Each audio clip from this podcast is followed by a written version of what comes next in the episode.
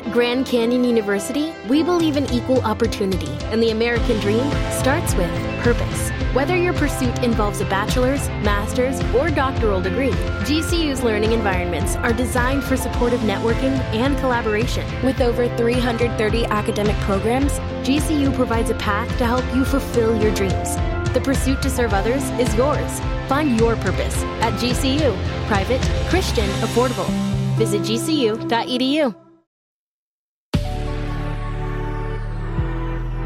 Good risings. I'm Jackie. And I'm Brian. And this is Grateful Grains. Welcome back. This week, we're taking the time to reflect on the reality that life is short. We're exploring how that simple truth can have a profound impact on the way we choose to spend our time here on earth. We got it started Monday by having a conversation about impermanence. Tuesday, we abandoned what ifs. Wednesday, we dove in. Yesterday, we lived and learned.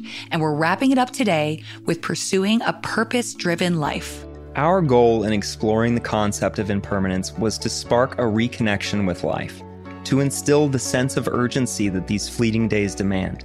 Not urgency as a rush, but urgency as a wake up call to dive into the tides, to end the impasses our minds create for us, and to move toward growth and true meaning.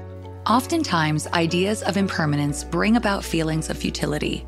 Over the course of this week, we've explored futility as the pessimistic interpretation that everything has a beginning and an end. But what can be said about feelings of futility when utilized as an inner barometer driving us towards our purpose? There is an aspect of futility that's a powerful tool, because the truth is, some things we dedicate our lives to are truly futile, especially when we're engaging day in, day out without intention. We're wasting these finite moments. Where the negative perspective might say, impermanence means that everything is futile. The positive perception might be that because everything is fleeting, meaning should be the primary focus of life. The question becomes where do I derive my purpose? If we're experiencing feelings of futility in any one facet of life, might that be a sign for us to move toward the end of that chapter, to wield impermanence as a tool toward our own growth, our own rebirth? Purpose is one of our foundational needs in life as a human being. Being able to recite our purpose has been well studied as a marker to longevity and fulfillment in older age. When we're a member of a tribe, whether born or created, and we know our value added. When we reflect for any extended period of time on impermanence, we'll inevitably come to accept that our days and the days of the people we love are limited we're forced to consider what in life we find fulfilling. We're likely to think back on youth, our closest bonds, our biggest adventures, our most novel experiences which stand apart from the day to day grind. Many will consider their husbands and wives, their families, their children as great markers of life well lived.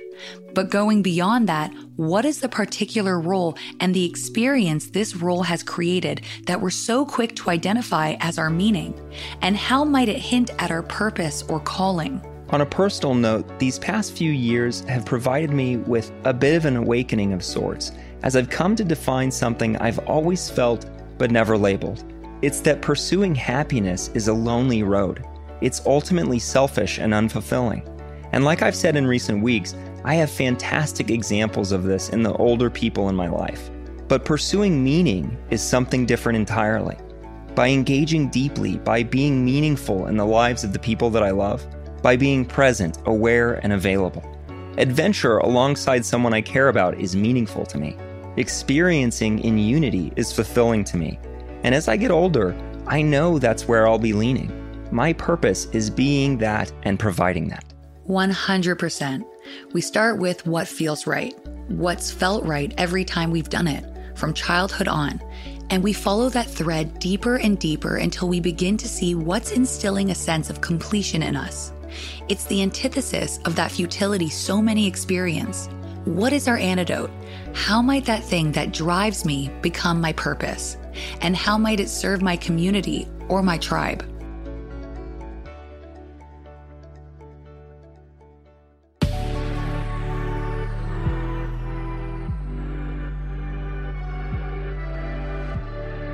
Thanks so much for joining us on Grateful Grains. You can find us on Instagram at Good Risings, or you can find me at B McMuffin. And you can find me at Jacqueline M. Wood underscore one. See you again Monday. Until then, remember, a better tomorrow starts with today.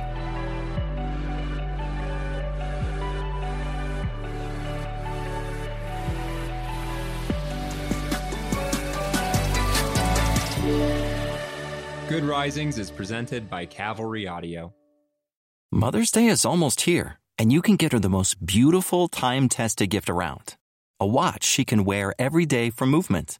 Whether mom's into classic dress watches, rare and refined ceramics, or tried and true bestsellers, Movement has something she'll love. And right now, you can save big on the best Mother's Day gift ever with up to 50% off site wide during Movement's Mother's Day sale at MVMT.com. Again, that's up to 50% off at MVMT.com.